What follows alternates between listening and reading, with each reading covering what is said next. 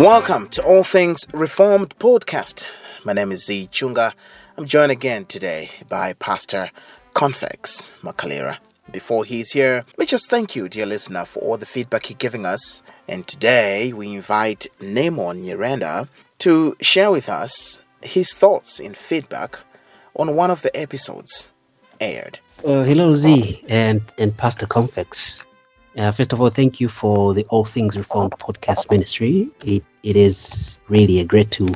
Uh, my name is Nemon, and I, I just want to find out more about uh, the means of grace, the Word of God, prayer, and sacraments. Is is there a hierarchy for this? Is is any of these more important than the other? Thank you, Nemon. Pastor Confex is right here, and uh, before we get into today's episode, maybe a response to this. Yeah, that's uh, that's a very good question. Um, as far as the Reformed tradition is concerned, the Reformed faith, uh, there is no hierarchy in terms of uh, means of grace. But of course, uh, we, for example, when we talk about the Word of God as a means of grace, uh, the Reformed faith, especially in the Catechism, the Shorter Catechism, will clarify that uh, the reading of God's Word is a means of grace, but especially the preaching. So there it is emphasizing yes, the Word of God itself is a means of grace, but how does it become more beneficial to a believer is when it is preached. So that's all that I can talk about. But in terms of like the basic three means of grace emphasized uh, in the Reformed faith are the Word of God, prayer, and the sacraments. And really, here, I've never seen any hierarchy. They are all needed. Some of them are one time, like the sacrament of baptism. You receive it once, and that's all. Uh, the sacrament of the Lord's of the Lord's Supper, you don't receive it as often as the sacrament of the Word, but still, that doesn't make it is less important.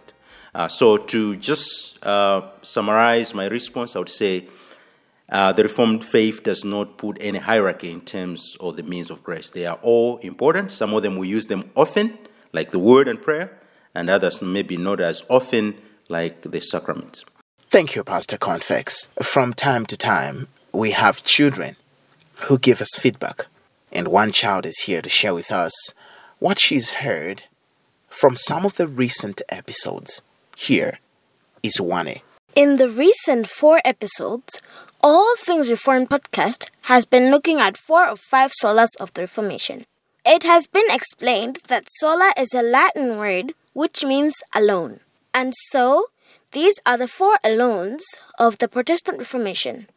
The four are Scripture alone, grace alone, Christ alone, and last episode was about faith alone. I am really grateful to know these truths of God's Word.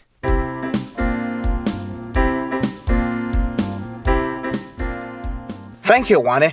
We now dive into today's episode, which is the fifth sola of the Protestant Reformation, and this is Soli Deo Gloria. Welcome, Pastor Confex.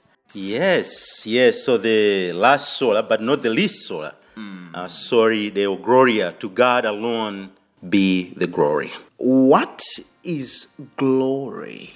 Yeah, that's. I mean, that's really uh, a, a good question. I mean, glory belongs to God alone, and I would define it anything that would show honor, that would bring praise, that will magnify, that will exalt the name of God, of who God is, and what He does in our lives.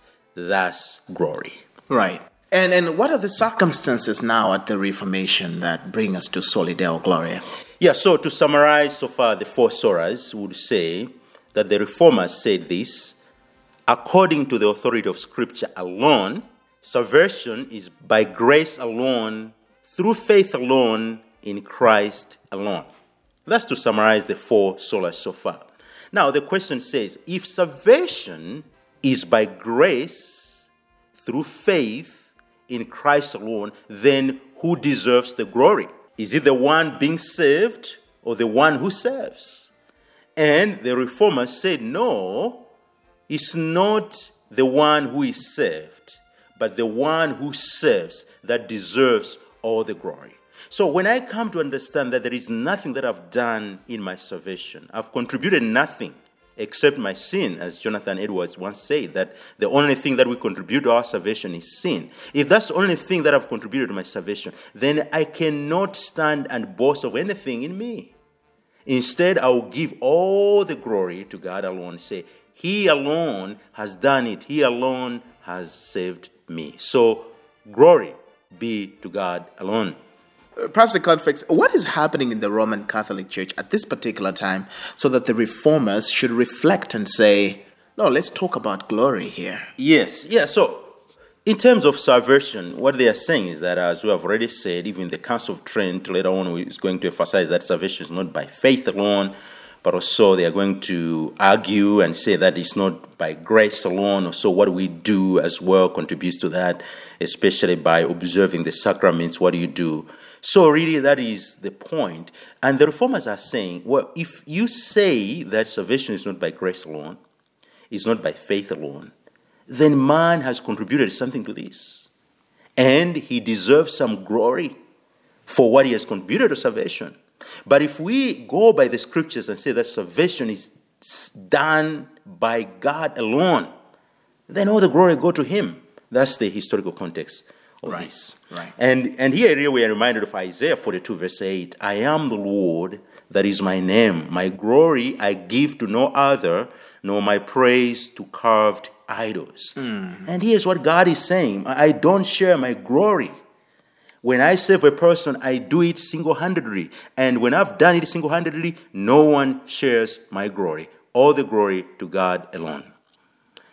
And that also uh, then means, okay, the Lord has saved us. It doesn't end there because the Lord is the one who has saved us.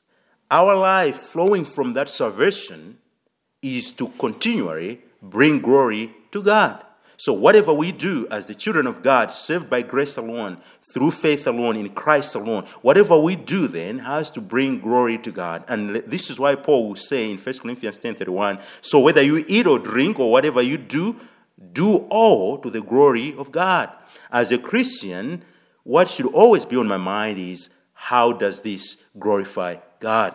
Uh, the later reformers, uh, the Puritans, will say in the Shorter Catechism, question number one, the very first question, what is the chief end of man? What is the chief purpose of man? And they answer to say, man's chief end is to glorify God and enjoy Him forever.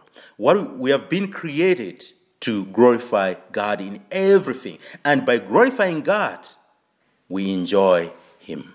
And it's interesting you say that because uh, it, it sets a, a good diagnosis for um, for lifestyle. We're living in a time when people make decisions based on what their hearts are telling them. Um, you know, follow, your, heart. Yeah, they say, yeah, yeah, bad advice. Very, Or, very bad or, advice. or follow your instincts. Yes, we are not animals. Animals use instincts, uh, but we are not animals, so we can't just follow instinct. Uh, you know, uh, I'm saying bad advice. Follow your heart. Why? Because my heart is falling. It is a sinful heart, and the Bible clearly says that the heart is so deceptive above all things. If if I'm to follow my heart, I will be deceived because my sinful heart desires contrary to what God wants me to do. Therefore, I shouldn't follow my heart. Rather, I should follow God. And God has given His will clearly in the Word. And He says, Read the Word, and you know my will, and you know what to do as you live in this life. we see um, churches where pastors and uh, all names of men of God that are clearly worshipped, Yeah, sad. and um, and they get the glory. it's very sad. Very sad. Some get to be even carried by their church members. Yeah, very sad. uh, worshipped, uh, literally people kneeling down to them. And H- how how do we respond to this as as a body of Christ? Yes, we should be very concerned. And honestly, I should say, I get very concerned when I hear some Christians defending this and even rationalizing it. Um, that's not how it's supposed to be done.